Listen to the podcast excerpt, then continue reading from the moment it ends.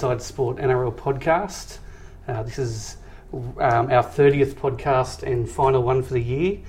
Uh, my name is James Smith. Um, I'm from Inside Sport.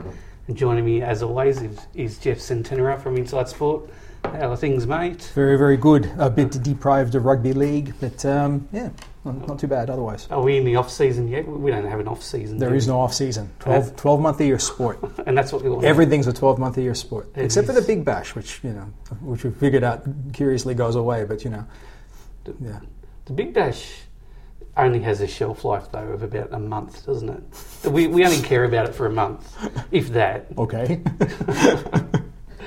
Great start to this rugby league podcast, talking about another sport entirely. But, but There you go. anyhow, yes. Yeah, it- I think yeah. we talked about the Big Bash the last time. You know, I, mean, I think we're really dying for the Big Bash to start. Is what we're trying to say to tell, to tell all the listeners out there. We're just dying to have some beers and some sausages on the barbie and watching someone who we've never heard of hit a six. That's all we're doing. Yeah, so it's been a long year, everyone. In case you, in case you uh, can't pick it up, um, so we're going to have a yarn today about our 2017 predictions that we made in Inside Sport back in March. Um, for a magazine, we actually started working on in December, January. So it's going to be funny to look at all our expert opinions of what we thought was going to happen and and uh, take the piss out of ourselves a little bit. Yeah, a lot of humility to, to emerge out of this this podcast. Hopefully, Yeah, yeah, right. intellectual modesty is an important thing. So yes, this I think I, I regard this as a necessary exercise. Yeah, yeah, you've been wanting to do this for a while. Yes, I have. I actually have. I've been avoiding it. You've been trying to do it. At least, okay, we may as well kick off with this. At least I can't be to 100% blame this year. There were three people working on it year, weren't there? Ah, yes. By, by way of some background, James, up until uh, for the last uh, few years, had been almost uh, wholly accountable for our, our NRL predictions Yeah. uh, in in the um, in the preview in the, in the preseason preview we would do. So yes, now he can actually he can actually credibly sp- uh, spread the blame around. Uh, Himself, myself, and uh, the great Anthony Brand, who uh, is, Yeah. al- is always here in spirit. And uh, if he's listening, apologies in advance, Anthony. I'm really coming after you. You're, coming back in 2018 as a regular, mate. So if you listen, yeah, exactly right. Um, my best ones, I I remember my worst predictions in previous years were predicting that the Sharks were going to win. I think it was in 2013, and they got the spoon. Yeah. and a similar and, and the reverse. Um, I think I'd, I'd absolutely smashed the Warriors one year, and then they ended up charging like if it, yeah right up to the top of the ladder. So it was it's so hard. You do, you do not know what is ahead of you. You, you. you can look at the lists and say yeah that player is going to add to that squad, and and you know that player is going to be dearly missed. But you just don't you don't know what's going to happen as far as the off field sort of stuff is concerned. So. Um, but we'll, yeah, we'll, before we get into that, we'll talk about the fact that, yeah, rugby league just keeps going on, doesn't it? Like, the news cycle has not dipped one single sentence, has it, since the grand final finished? Yeah, I, I, I was almost suspect the other day when the Manly news broke that Yeah. Someone had kind of saved that or had been sitting on it until now just to, just to inject, you know, kind of a, a kind of a, a good story. Yeah, no, it's not a good news story, but you know. NRL presses the button, good or bad, doesn't matter. Just get something Yeah, out there. just get something out there. I mean, everyone talks about you know kind of the AFL kind of having mastered that twelve months a year news cycle. I mean, the, the NFL in the states are, are definitely the past masters of it. You know, you you almost have something in every portion of the year. You kind of do something every month just just to you know, ensure that you know your fans aren't wandering off like talking about Big Bash or, or, or something like that. you know, and, and you know that's I think that's kind of. Um, it's kind of the essence, uh, kind of of of, uh, of kind of our big leagues these days. That you know, you, you kind of got to give the fans if they want something, you got to you know, have something out there for them Yeah. in almost every portion of the year.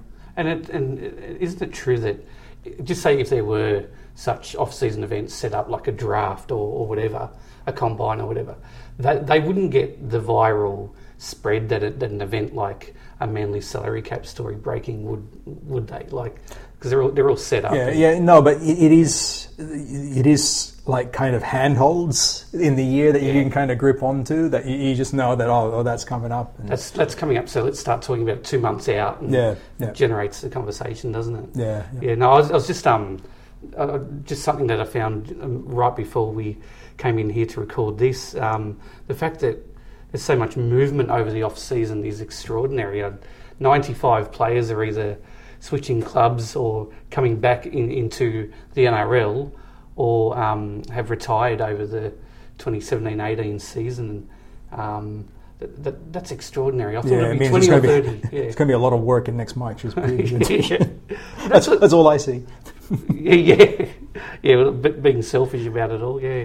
But um, that is that is a lot of players settling into new squads, isn't it? Like you, you can you, you can you can imagine why clubs lack cohesion and why they some some of them can't get a run on for years and years. It's because you know they're changing groups all the time, aren't they? Like, Yeah, I mean, I, I do wonder. Like, you know, back in the old days, they keep on talking about how we, you know, they they, they used to change clubs, you know, a lot a lot less. yeah, yeah, Yeah, I I don't know whether you know, kind of whether that was possibly it was true. Like, kind of, Yeah. if you want to think of it in, in, in terms of in terms of numbers. Um, you know, on the other hand, I mean, to your point, uh, you can get teams that seemingly have been thrown together and show you know, cohesion after a matter of you know, kind of you know, uh, weeks or months together. that's so true. It, um, I, think- I it certainly is kind of. Uh, I think it's good for the fans. Like you know, it's always, Yeah. uh, it's always kind of. I- as we've seen, that I think kind of the player movement carousel, you know, generates as, as much fan interest as almost anything else. Yeah. even more than the games, it would seem. So yeah, that's uh, that that kind of uh, again keeps it lively. I've always found it remarkable that you know that um, like they're already preparing. Like you know, they Yeah, they- you know, they're already kind of in what they kind of term as preseason, and you know, they're, they're out there in the heat and I don't know, lifting tires or you know, Yeah. kind of like I couldn't help but notice that story the other day of you know, kind of Port Adelaide and you know, and South Sydney, kind of uh, visiting with each other just to you know keep things kind of fresh. You know, it, um, Yeah. yeah, it must. You know, to the players, I would have thought the season seems like a million miles away, but uh, yeah, they're already kind of uh, kind of really in it. Yeah. And I, you do have to wonder whether you know, kind of what you're doing now is that really kind of, you know, i i are you doing the critical, the details that are being taken care of now? Are they how critical are they to you know, kind of success next I, season? I was just going to ask that myself. Mm. Like, why do they start this early? Um, I, I remember. Um, I- because they're professionals and they're paid to do it. exactly. I, I think I think you know it's uh, exactly right. Maybe it just. Uh, I've grown in- increasingly skeptical over you know kind of uh, whether like footballers really need to put so much of their time into their football. I, I'm beginning to see It's a capitalist society now, isn't it? Exactly, So but, get out know- there and he will punch in those hours. Oh, just because you're being paid so well, you just yeah, the sense is, is that well, you need to put in the work. But I, I really do wonder, and I, I think we remember we had this conversation once about, you know, kind of was it better when they when they held down jobs, you know, when Yeah. they were when they were labourers. Ah, that was the, another thing. I saw the other day uh, a story coming out of a newspaper in Queensland about Jake Granville, like completing Okay. his uh, his labourers. Uh, Whatever certification or, or whatever, and Yeah. they're working on a building site. So you know that was a bit of a throwback for me. I thought, Yeah. you know, he was talking about, oh, I'm doing this to prepare myself for life after footy. And you know, I, I love those stories. I, I think you know, it's a, I, I think they're a great kind of cure-all for all the kind of the ills that we sometimes see with player behavior. You know, You're gonna get- have, have them take up a job. That'll you know, that'll Yeah. cure up kind of a lot of those problems, you know, immediately. And I think it'll actually you know kind of probably make them better footballers. They'll learn how to Yeah. kind of value kind of the effort and time that they, they put into their footy. But um, Yeah, totally agree. yeah, I, I don't know. I mean, it's something I go kind of go back and forth on as well because if you think about you know all those kind of the great era of rugby league that we love, you know, hashtag Winfield Cup, um, e- that um, that yeah, everyone the, the game was effectively semi-professional. It back then. We don't we, we don't tend to think of it as that, but it certainly was. Used to have their little job description on the on the screen after they scored a try. Exactly, not many- So's an accountant. Yeah, Whatever, not many. Well, I think very few of them were full-time professional Yeah. footballers compared to today, when they when all of them are really. Yeah, exactly.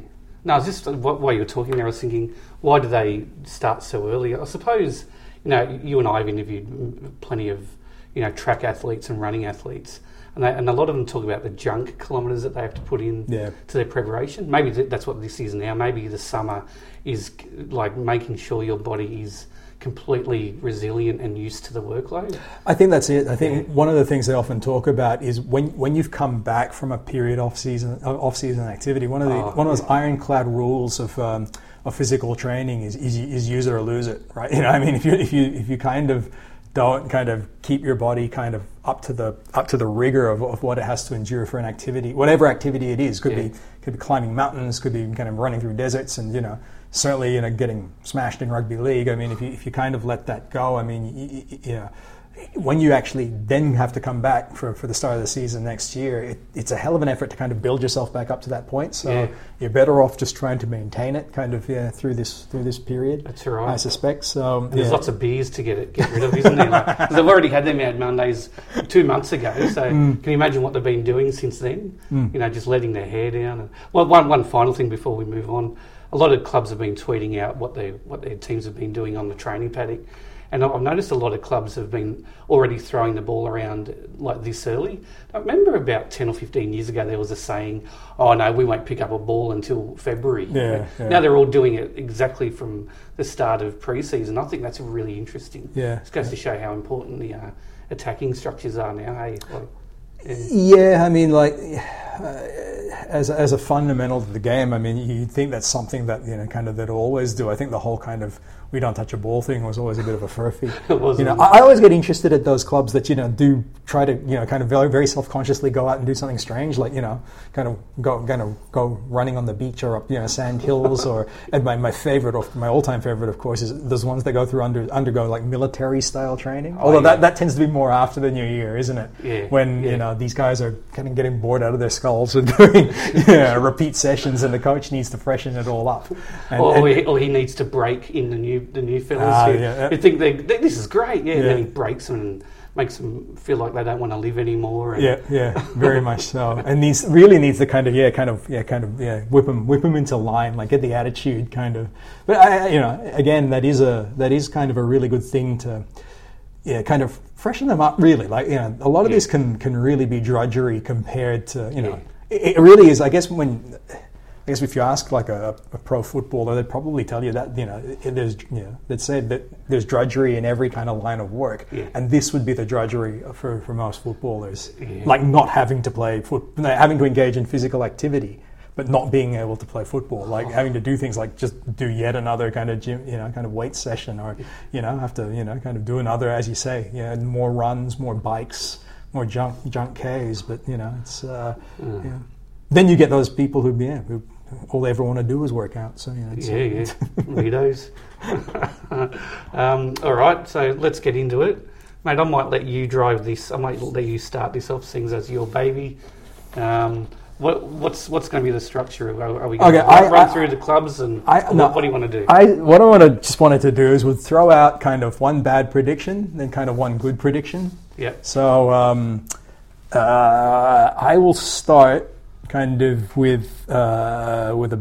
So I'll start with a bad. Do you want to throw out a good? okay. Then uh, then you'll probably have to throw out a bad. I'll throw out uh, throw out a good. Then I'll throw out a bad. Okay. Okay. Let's let's. Um, So where do we so, start? something uh, does that did that make sense? That didn't make sense at all. But anyway. Well- anyway, any, any, anyhow, yeah. So you, Okay. you come up with an embarrassing thing that we wrote um, in the preview. Where, did we, where did we stuff up?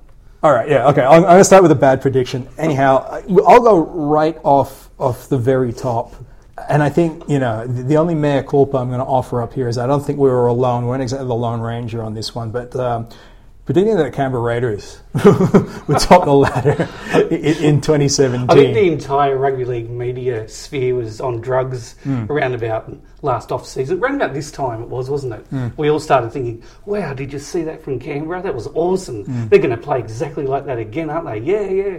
And then we got sucked into it. I was, I, I have this this thing, and I, I must admit, I probably didn't advocate as forcefully for it in uh, at the beginning of 2017 as I, as I usually do, and I hate myself for it because I would have been right this year, and I, I love being right. Um, I know exactly what you're going to say. and, and that is, I basically, when anybody asks me for the last kind of five to seven years who I think is going to win the comp, I always say Melbourne. yeah, Mainly because I, I not not because I believe Melbourne will win the comp every year, but I reckon you know they'll be closer to the mark than anybody else. And if I just keep on answering that, I'll probably be right like one or two times. but I kind of didn't this year, and you know because we don't want to be boring, do you we? don't want to be boring, and, and th- that is actually the point I would I would kind of circle back to on this this whole Raiders thing is that um, there's always a team every year, and it might not be for the premiership, but it certainly will be for a top four spot. There's always a cool team, right? Yep. There's always a cool team entering the season that everybody wants to pick. Generally, they're quite new. They haven't had, they've either just emerged in the previous season or haven't had like much success. Uh, in in the just in the little previous um, uh, uh, uh, uh previous period, and everyone's just dying to pick them just for just for something different or Yeah. to look smart. And I really believe, um, and when you kind of put that together with how, with you know, the Raiders' really dazzling style of play in 2016, that's why they shot up. I think everybody's prediction board because yeah, it, it, it, seemed like a cool thing to a cool thing to pick.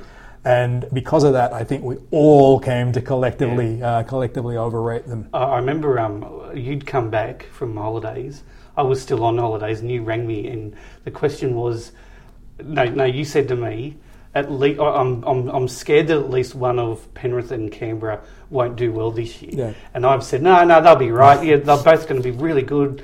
Pen, and, and you really pressed me on Penrith, and I said, yeah, they're going to have a really good year. Don't worry about them. Don't worry about Canberra. And then Canberra just absolutely bombed right out. Canberra didn't even get that many injuries either, did Yeah. they? They just didn't play very well. No, no. It's, not really complicated, is it? No, no, it isn't. Okay, okay. Uh, format wise, you can yeah, you can offer up a good prediction now, A good prediction was. and then you'll offer up a bad one, Oh, okay. and then I'll I'll do a good one. So yeah, let's. wait. Well, can I? What we just said about Melbourne, Mm.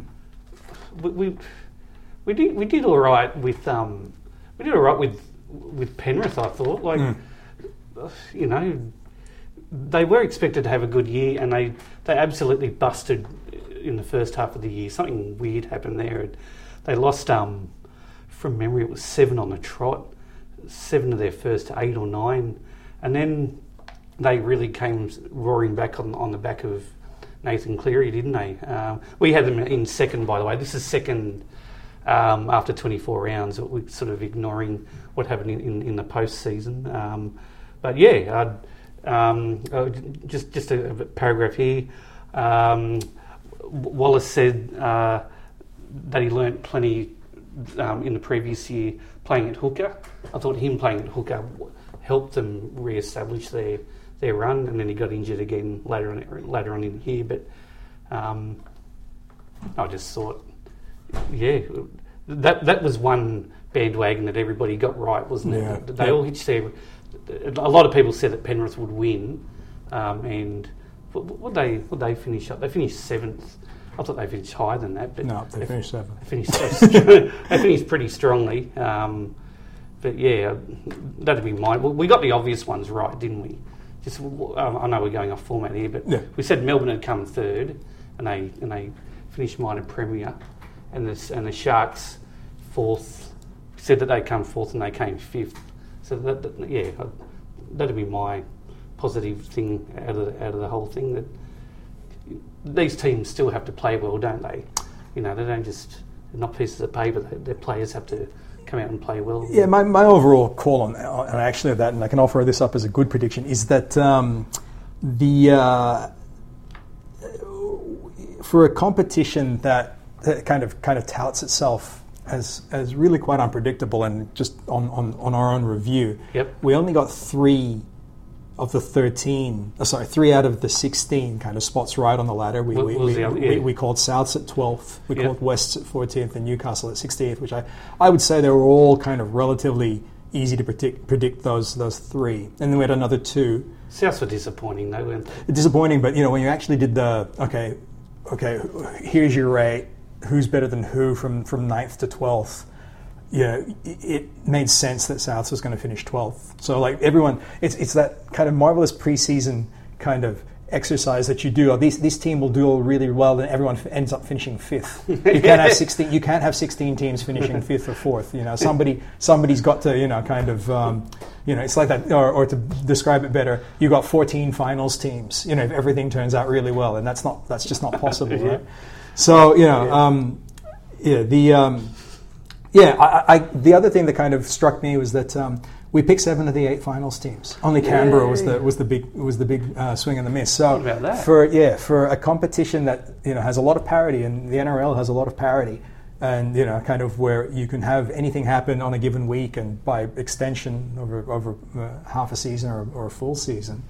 Yeah, I mean, in, in, in the macro, we got seven of the eight finals teams, and by implication, seven of the uh, seven uh, of the eight non-finals teams as well. So, um, can offer that up as a as a good prediction. Um, I'll give you another bad one to, to, to bat around. How about something right off the front cover? But uh, yeah, Jarryd Hayne as, as, a, as a Titan, as, a, as essentially as, as, a, as a Titan superstar. Jared, Jarryd Hayne is back. instead, it- you instead, right, instead, you know, it was more like they saw Jarryd Hayne's back as he walked out the door. Oh my god. Okay, in defence of yourself, Hmm. who chose the subject and the picture, it is a really good picture. It was, bro- it was bro- I know why he picked it. I know why you did it because the picture was good, Hmm. and he was a big superstar coming back into the game. and we weren't going to write about him in any other way during the year. What a disastrous year! Hmm. What a disaster! Unbelievable. Nobody and nobody picked that either, did they? Jarryd Hayne was supposed to be the darling of the Gold Coast. You know, he, he's back from the NFL, Hmm. big superstar, ticket sales, blah blah blah, and it was just a miserable season for him, wasn't it? It was pretty bad. They're beginning. The Titans are beginning to look like one of those, yeah, star-crossed kind of Gold Yeah. Coast out, uh, operations, aren't well, they? they've got the big announcement coming up as to who is going to be buying them Oh, yeah. and taking them forward. So there's that to look forward to. Yeah, a couple other things to point out there is uh, with the, with the Gold Coast, and this is on both of us. I'll do mine first, and then yeah, Oh, criticize yeah, your guys. Uh, I I, uh, I had ran a very big panoramic picture of a Zeb Taia there about you know how he was going to be an impact player, an explosive player for. Um, for, for the Titans, and uh, he didn't even start the season. He was off to the Super League before the season started. But um, yes, the, the other thing I liked, and this one's totally on you, Smith, that Yeah. uh, their key addition was was going to be uh, Kevin Proctor. Kevin Um, Proctor, nine nine seasons under coach Craig Bellamy makes Proctor invaluable. The premiership winner is used to winning, which could be contagious. When really what you meant was, you know, winning might be addictive, but uh, you know, Might go missing in the second. Oh Jesus! Yeah. Oh man, what a disastrous area. do you see an upshot for Gold Coast? Are you going to be kind of, uh, you're going to be kind of, uh, you know, kind of, uh, you know, kind of a once bitten, twice shy kind of guy on on, Oh. on the Titans next season? Oh, they- they've got some good players going. They've got Michael Gordon and. Um, they're already. I, I, I'm a big fan of Ash Taylor. I, I think he's got a lot. Oh of- yeah, you've made that point. yeah, a lot of maturing to go. Yeah, they'll, they'll they'll have a, a good year. What does that mean? They'll finish. They'll finish eleventh. Eleventh No. would be an improvement. I think they'll finish higher than that for sure. Um, They- They're not going to be one of these teams that you know is going to finish. Yeah, you know, like like one of your 14th, fifth, 14th, fifth place teams, is it? no, no. I, I think with Garth Brennan. Yeah. Have I got that right? You got Garth Brennan right. What's the uh, singer's name? Garth Brooks. Brooks. Garth- was- that's what I was scared of. That's all the one we're going to lay out. Then take a note for the season preview next His year. His name's Garth Brennan. We're going to call Garth Brennan Garth. Bro- we're going to mistakenly call Garth Brennan Garth Brooks so many times this year that we're just going to call him Garth Brooks. he he. I like that. Let's keep that for this. Really, let's write that down. I'm really confident that he can guide uh, that footy team around. Um, he's, he sounds like he's so well respected amongst the playing group. Um, yeah, I, I'm really confident that he's going to have a great year with, with the Titans. But what does that mean? Um, okay, that Eleventh, means- tenth. Okay, all right, here we go. I reckon they'll make the eight. Oh God, here we go. That, that, You heard it here first for our, for our, for our bad predictions review of 2018. Yeah. We said the Titans under Garth Brooks were going to make the eight. At least it's a. It's not a. Everyone's going to finish fifth. They're going to finish in the eighth. So there you go. What's your one? What what what, what big surprise do you think is going to happen in 2018? Um,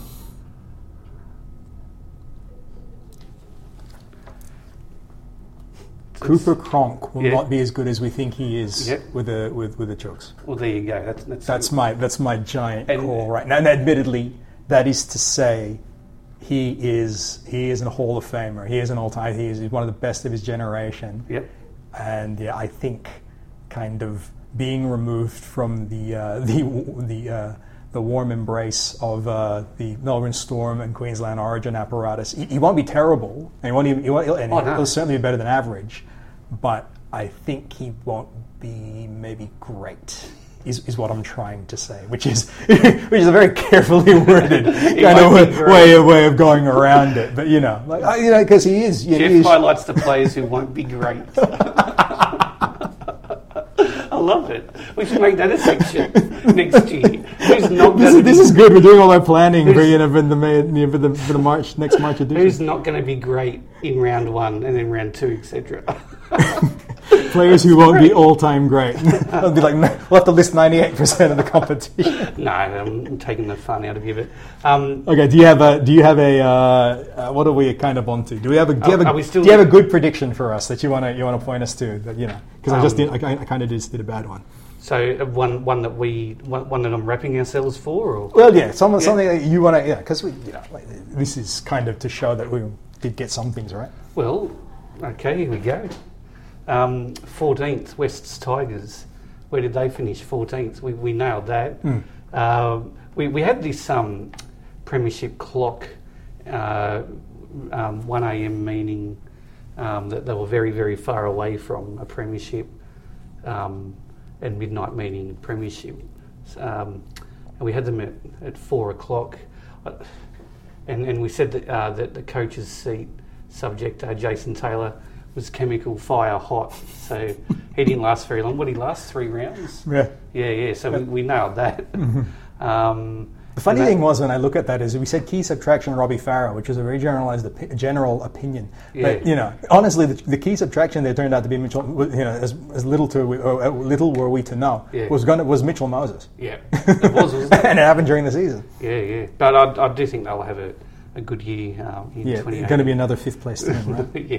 yeah, they're going to make the finals, right, with uh, with uh, with the Titans. Huh? I, d- I don't think they'll make the finals, but they've got a lot of Ooh. mongrel coming into their Daring call. um, Josh Reynolds, love him. It's going to be great for him. Um, yeah, so so we nailed that. We got the back half of the of the table pretty much spot on. Um, Dragons, The Dragons performed a lot better than what we gave them credit for. yeah, they well, we had them finishing 15th, 15th, 15th, and we, we thought they were actually pretty hopeless. and they finished ninth. Hmm. Yeah, everybody did, didn't they? Like that's why I couldn't understand the uh, the second half collapse. All their all their fans went absolutely mental at them, and it's like, well, nobody expected you guys to be leading the comp after seven rounds. So, Hmm. you know, you did really well, and, and the fact that they they just missed the, the semi-finals because the Bulldogs beat the Cowboys. Is that right? Mm. Or, or something? Yeah, something like that. Yeah. And then the Cowboys um, ended up coming eighth. And No, the Bulldogs didn't beat the Cowboys. The Bulldogs beat um, oh, the Dragons. yeah the Dragons. That's right, and that's what yeah. got, that's what got the Cowboys. See, it's been a long year, isn't it? um, what else did you want to? Did you want to just run through, like generally how it all panned out compared to? Um, No, there, there was one. The, the only other thing I wanted to cover off. Yep. Um, there, there, I have one more good prediction, and then kind of like kind of a mixed kind of bag here. But um, one good prediction I, I, I want to kind of uh, credit is um, I was really on the Josh Addo-Carr bandwagon Hey. very early in the year. I thought he was going to be really, really good. Um, much better than I think Cooper Cronk is going to be this year. Uh, cool. this is going to be terrible for me. I'm like, he's going to come in next year and he's going to be brilliant. He's going to win the Dally M. He's going to, he's going to, he's just going to kill it every round. You just edit this out next Yeah, year, yeah, so that's kidding. all right. But yeah, I thought, um, I thought he was, yeah, in the flashes that he'd shown for Wests in 2016. Um, yeah, he just looked exactly like you know, you know, he was going to be, you know, he was going to be brilliant. Like what, you know, the thing that absolutely Melbourne Storm could uh, could use on the wing. That he was going to excel in the way that uh, that Suli Vunivalu or uh, yeah, that's right, and um, Yeah, yeah. and uh, Marika Koroibete had you know in Yeah. previous times, and he came in and yeah, I mean, I the thing that left me kind of yeah, kind of you know, speechless is how anybody could just let him go to, Yeah. to, Melbourne like that. But It's a um, heartbreaking story, isn't it? How the Storm played at Leichhardt one Hmm. one night towards the end of the season before last, and signed him when they when they saw him play against them. yeah, yeah, That's yeah, just- yeah.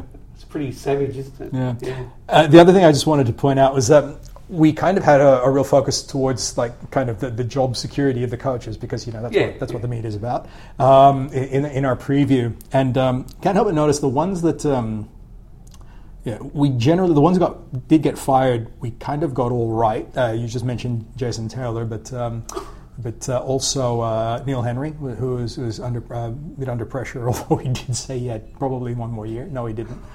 And uh, and, and Des Hasler, who uh, went from a, raging hot seat to re-signed to having a raging hot seat again by the end of the year, and then Yeah. gone. But um, the one that kind of uh, we, we kind of missed on, uh, so kind of maybe the last of our bad predictions review is, is Michael Maguire, who we said um, you know was kind of it was a, a cool for now situation. I thought he was the one who probably kind of had one more year, but um, no, he didn't.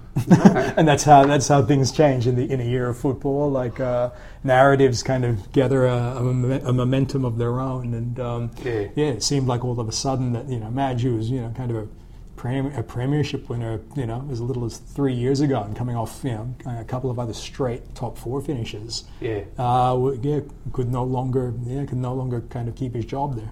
Yeah, no, it was, just, uh, and, and as I said before, you don't know what's going to happen. We- We've got no idea, we, we, but it's fun. So buy the magazine next March. because we don't know what we're talking about. Yeah, yeah.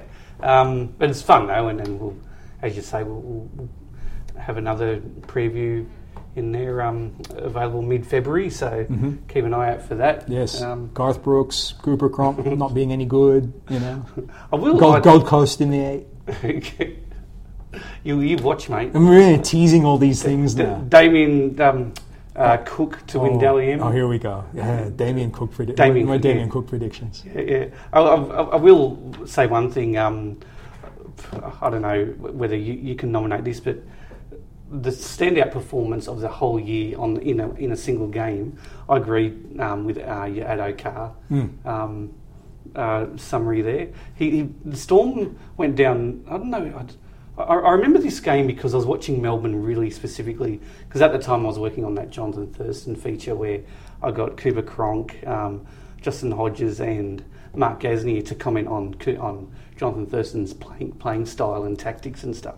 And after talking to Cooper, I was watching the Melbourne Storm game against the Dragons and their structures and all that sort of thing. And I was paying real close attention to Addo-Carr. And that day against the Dragons in, in Wollongong, he was playing like he was playing like he he drunk seventeen cups of coffee. He was just full of energy. And you know how sometimes players step on the ground and it just looks like they've got extra grip on their feet and, and they look more explosive and all that kind of thing. It blew blew me away. And I, I think he's one of the best players in the competition. Already. Yeah, there you go. Josh Addo-Carr. There we go. Yeah, excellent. All right, what are we going to talk about now? You want to talk about um, salary cap issues just to round things off? Well, you know, uh, as you know, kind of the news kind of came up this week that, that Manly was kind of the latest in the series of, uh, of teams that have been dinged. This one around kind of that uh, that strange grey area of uh, of uh, third party deals. Um, It's not really grey in, in the rules, is it? If, if you're a club, you cannot help one of your players get um, extra extra money from a sponsorship deal if the, that company is a sponsor of your club. That's the rule. I've always found though that you know, I mean, the, the cap really should just kind of, kind of, you know, kind of, really should just be about salaries, isn't it? Yeah. You know, I mean, I, I Yeah, this is something else, isn't it? I yeah. agree. Yeah. Yeah, I mean, if I, I would have thought if you're a player and you can kind of go get whatever deal you can, I mean, yeah, good for you. Yeah.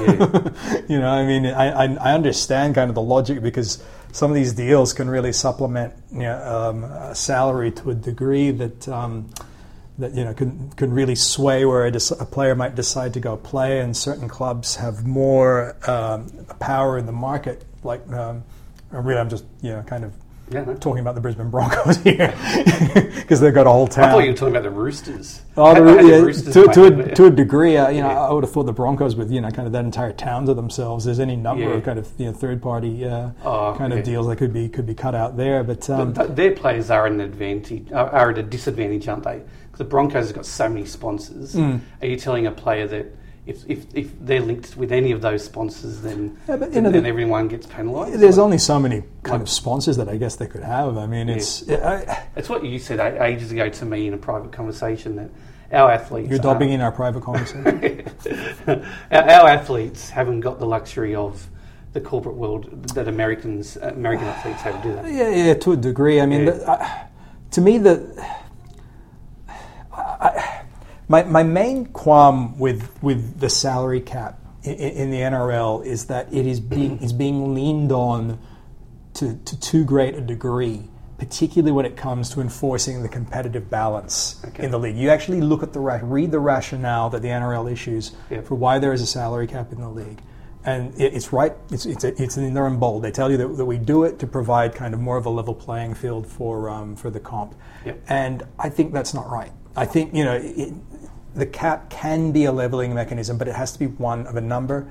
Uh, ultimately, you know, with the way the cap is being depended upon almost entirely in the absence of a draft or other kind of revenue kind of sharing type systems, Yeah. what you'll basically have is a scandal every two or three seasons. You'll find a club that just kind of gets overextended or kind of gets too close to the line, Yep. and you know they'll just kind of roll off one after the other. It was Manly before that, it was Parramatta before that, it was Melbourne. You know, and you'll just you'll just you know you'll perpetually have one. You know, it Yeah, just yeah. you know it's, it's it is going to be a thing. So, so what should be the thing that, every, that, that the competition leans on then? Like, what- Well, I think I think you can have, or you, you need a range of of measures. You need things like structuring player contract incentives, like maybe uh, a junior incentive, like for, to re-sign your own kind of uh, Okay. yeah, maybe a discount when you re-sign, uh, you know, kind of one of your one of your own kind of junior players. Um, a draft may be a, maybe a, a bridge too far, but you know it's always one that kind of is out there logically because I think it's the most effective way to you know to really kind of balance out a competition. Send the best young talent to the worst team. Yeah, yeah, yeah. Um, you know, but right now, like you know, this is and, you know this is one of the arguments I perpetually make about the cap. Yeah. You know, one of the things it does for for those who argue oh it balances out the competition is what it does is it provides kind of an advantage to to, to teams that you know that that advan- and that advantage basically is um, how could I how could I phrase this is non-financial, shall we say? And and I guess I'll give you a, a, concrete example to better explain this. You know, a, a team like Brisbane, who Yep. we've just mentioned, can offer you know a player a contract. You know that's maybe far under market value, and we've seen it in the past. Yeah. And you know, and still be able you know to, to lure them, give them incentive to come there. Yeah. Whereas you look at a team in a market like Canberra, Yeah. where they'll have to pay, pick, pick the number, 110, 120 percent of that player's you know contract or that player's market value, just to even having to think of coming out to Canberra. It's true, isn't it? Because of the, you know, the, uh, you know because of things, other factors like the cost of living, the fact that you know he's, he's he's further away from home. So you know, but if you're saying to then turning around and saying to the clubs, well. Both of you, both of you, both of the two clubs can now only pay eight million dollars in player salary. Well, is that a level playing field, or is one team being given, uh, is one being team, one team being given an advantage? yeah. So there's you- there's no way to me like a blunt measure like a salary cap, you know, creates you know uh, competitive balance. It, it, you know, in the macro, it, it does. Like if you were just to basically say, okay, but over the course of ten seasons, if you lay if you limit everybody's ability to pay you know kind of player salaries to a certain number, you should kind of have you know some kind of parity in the long run. And that's true. I, I, Yeah, I, won't- yeah. I won't dispute that, but. I, I really think that every time a cap scandal comes up in, in, in rugby league, I just say, yeah, of course, of course it does. There's just another one because you know they're depending on this on this on this very leaky raft, and yeah, it. Um, But, but it, I can I can just understand the, the mentality of clubs that um, that basically get themselves up to the limit every time, and if you know they get caught over, well, you know, Yeah. them's the breaks. I've often wondered, like one of the things that came through last night was that um, the penalty, the uh, the actual penalty that um, that Manly had to pay for for violating the cap rules, and they said it was in the realm of like a couple of hundred thousand dollars. Yeah, and I was wasn't it? yeah, or, s- or was, it that number? I I, think was so, I yeah. wasn't aware. I've got it in my I, I was curious, you know, to think that you know. It, you know, what are the finances that you know? Could you actually would a successful season kind of net you more than that four hundred thousand dollars in profit? So, i- which is to say, i Mm. is it kind of economically or commercially sensible for a club to take a risk on getting caught on the salary cap if they could kind of have a successful year and, and, and rake in kind of any kind of profit that might cover whatever that salary cap penalty might yeah, be? yeah, maybe. It's a thought. Yeah, and, and maybe that they are budgeting for that sort of thing. Mm. Well, one thing I- will touch on, and it's bleedingly obvious, and no doubt you didn't talk about it because it's so obvious, but isn't another function of the salary cap to make sure that these clubs don't kill themselves trying to keep up with, with the with your Brisbane's and the Roosters and Penrith. To me- Uh, yeah. It, it, so, so just one more thing. If those, if there was no cap, those three clubs would blow everybody out of the water, and you'd lose three or four clubs in the space of three or four years. Yeah, to me, that is the main function Yeah. of the salary cap. The main function, of the, the, the whole competitive balance thing is a side effect, really. The main Mm. function of the salary cap is to basically stop clubs from, you know, from, dying. from, from no, from, from basically murdering themselves. it, it's to stop, True. you know, their own stupidity creating self-inflicted I was just going to say these clubs are not very good Yeah. at managing money, are they? Yeah, no, I mean, like in any other kind of kind of market, kind of in, in any kind of right kind of industry, what you would have is you have you know you have big firms and you have small firms, and what the small firms do is they figure out with you know kind of with lim- more limited resources ways to compete. Yep. If you look at non-salary cap leagues in the world, like the English Premier League, sure, you have the same kind of six clubs winning all the time. Yeah. But the idea then becomes well, then the smaller clubs have to get innovative about how they try to compete with the bigger ones. Um, you know, that plainly isn't the way we want things to happen. We kind of want um, kind of uh, our, uh, every club in, in the competition to have a chance to win, and, Yeah, and that's fine. That's you know, as, a- as a philosophical choice, I think that's you know, that's quite a valid one. But you know, there is kind of um, kind of a flow-on effect that you know so, that you, you have to acknowledge that that for example one of the things that never ceases to amaze me is why kind of clubs in the NRL and, and you know kind of not just the NRL but in, in other leagues too why are they always in trouble? Why are they always hired up for money?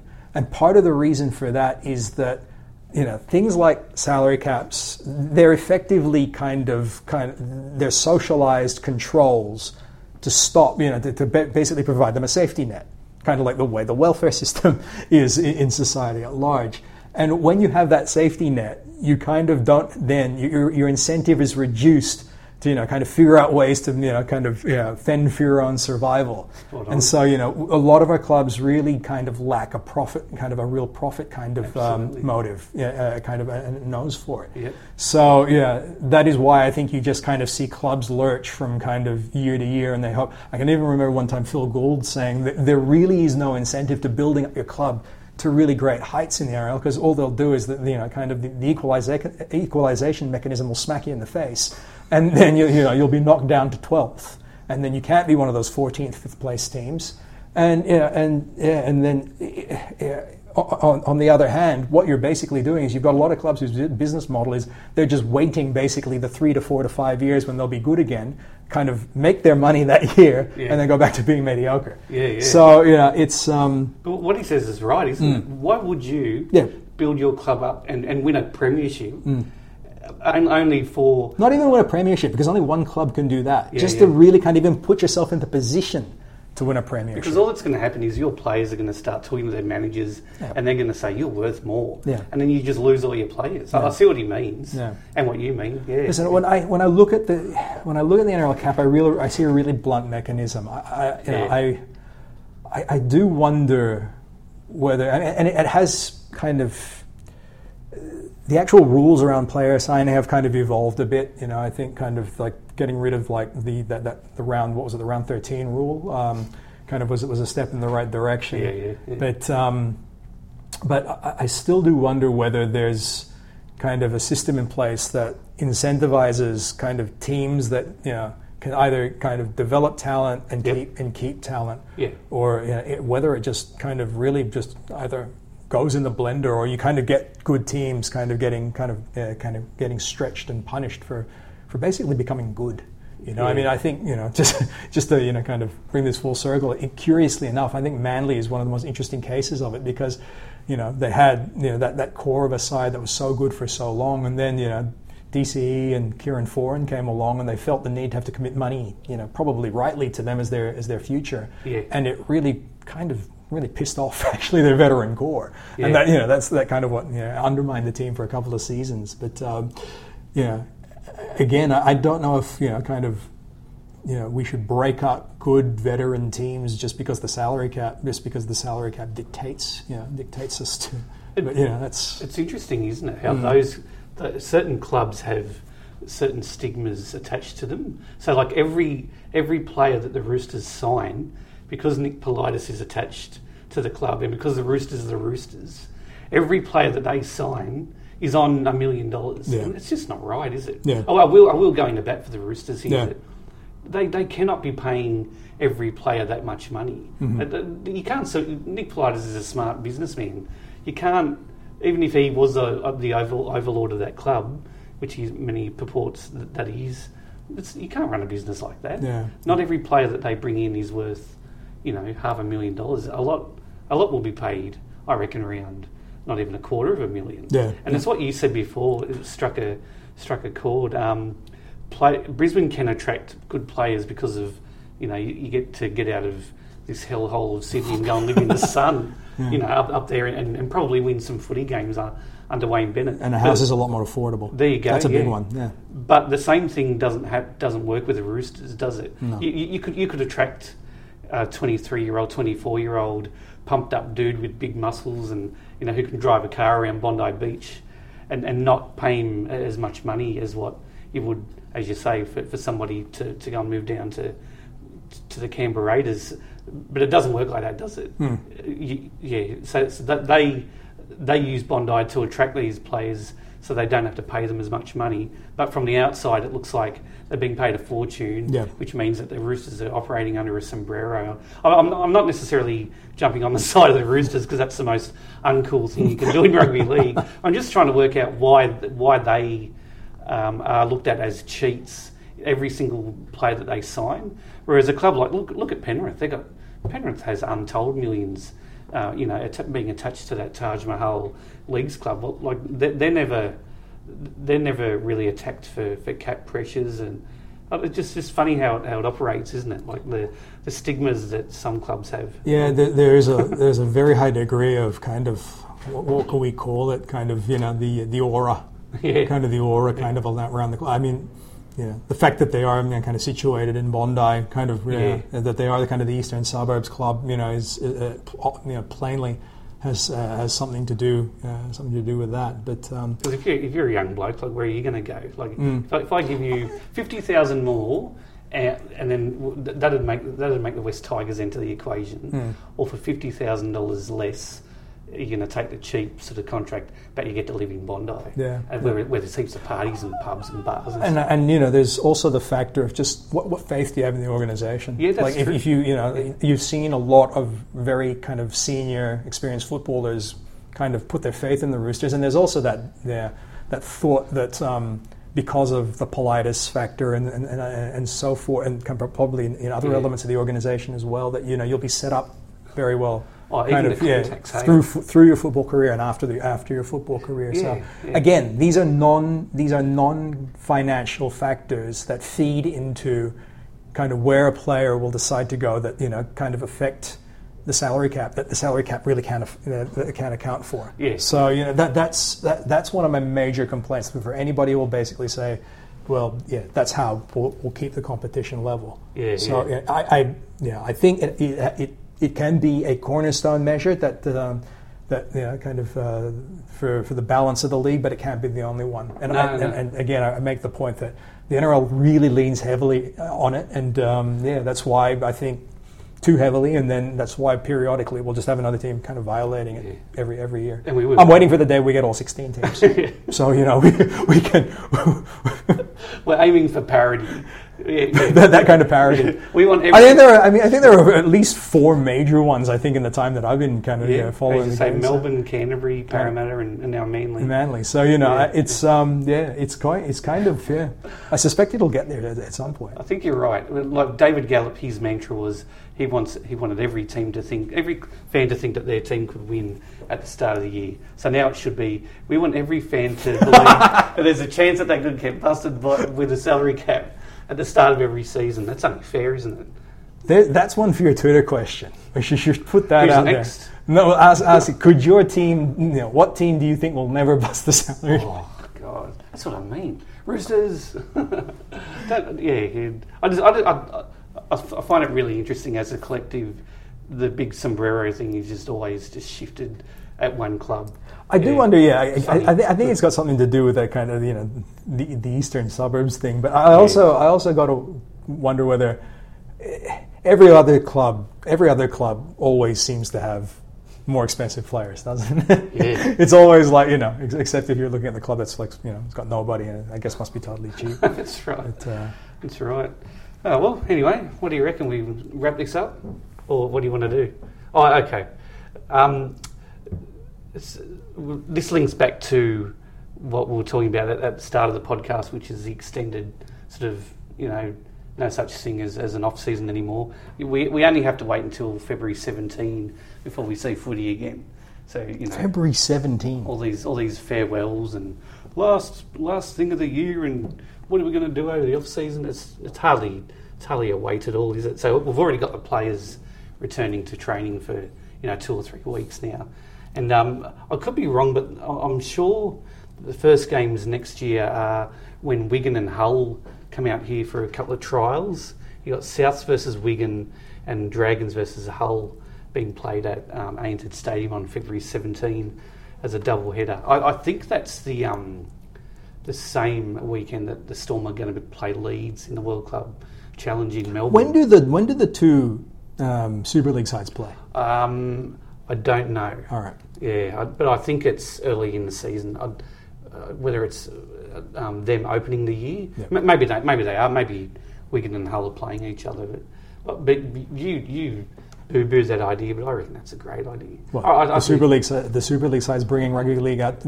bringing the game of rugby league out to a market that's never seen it. before. yeah, yeah, that's right. A lot of a lot of Australian-based fans have never seen a Super League game. I have. I've been over to England to watch it, but but you know, you, I'd we- be we- intrigued if they have a really different set of rules, like you know, No, unlimited tackle or something like that. no, that. you know what I mean. Like we, unless you went to the World Cup, and you know, you're not going to see Ryan Hall play or Jermaine McGillvary. Like you know, he'll probably. Be Do you think they're going to have like season. special English food that they serve in the concession stands at that uh, at that Can't be match? any worse than ours. Warm warm beer? I don't know. Yeah, warm beer. I love that. I love that myth. English people drink warm beer. Yeah, no, not really. but um, uh, one little um, sentence I saw on the internet that 5,000 fans are expected to come out and uh, follow these teams around in, in the summer. Or is it just going to be overstayers from the Barmy Army? Maybe, yeah. I read, I read that you have to apply to be in the Barmy Army. What? I would have fully expected you have to pass a physical and you know, like go through ba- go through basic training. You're too skinny. Oh, what? Yeah. The Barmy Army is not an actual army. But you can't just go. you mean an officer in the Barmy Army? No, no. You can't just get on the internet and go, okay, ten thousand a year, I'll pay that, and I get to follow the team around. You have to actually apply. Are you trying to say that Blatchys needs like entry standards as well? No, yeah, whatever. Blatchy's a little bit. I, I don't know. I'm a bit, I'm a bit iffy about them. James already taking a, uh, taking a line against Blatchys. Oh, We're, we're going to get him over fully into to, you know, to the Queensland side by Would next you wear a blue wig? Would you sit there? Wear any wig, so you know. Like, A blue wig that glows in the dark. That's I just like this idea that we're going to turn you against New South Wales, but just at the time that you know, kind of New South Wales will start winning again. and, and no, the reason that we're going to start winning again is because ne- next year there'll be um, Penrith and Parramatta players There we go. in the Origin. There we go. It, it wasn't a true representation of New South Wales this year. You, only had it, it, it, represented New South Wales. It just didn't represent Western Sydney. Apart from that, it was, it was a good side. Something that we can save, I think, for, a discussion we can reserve for 2018. If you can't read it probably I'm totally disassociating myself with that loss this year. no, no Penrith players, nah. Oh dear. All right. Well, is that it? Can we, can we go now? Yes, indeed. We can, we can go away and formulate kind of more things about uh, about next year. What are you going to do next week and for the next couple of weeks? What are you going to you know? Do we, do we really have to talk about? Are you going to watch um, uh, American sports and you know ignore Yeah, all probably- these silly Australian things? Yeah, I'm not watching cricket. I, Yeah. I haven't I watched frightening little little cricket so far because I've just been too way just way too busy. Yeah, yeah. I'm, I'm going to switch my brain off. I'm going to sit in a cupboard for a couple of weeks. it's like a zombie, like a, like a, like a, um, like a vampire, and just switch off until we have to come back to work. All right, we're getting out of here. Thanks very much for listening, and uh, Thank you. we'll see you early next year.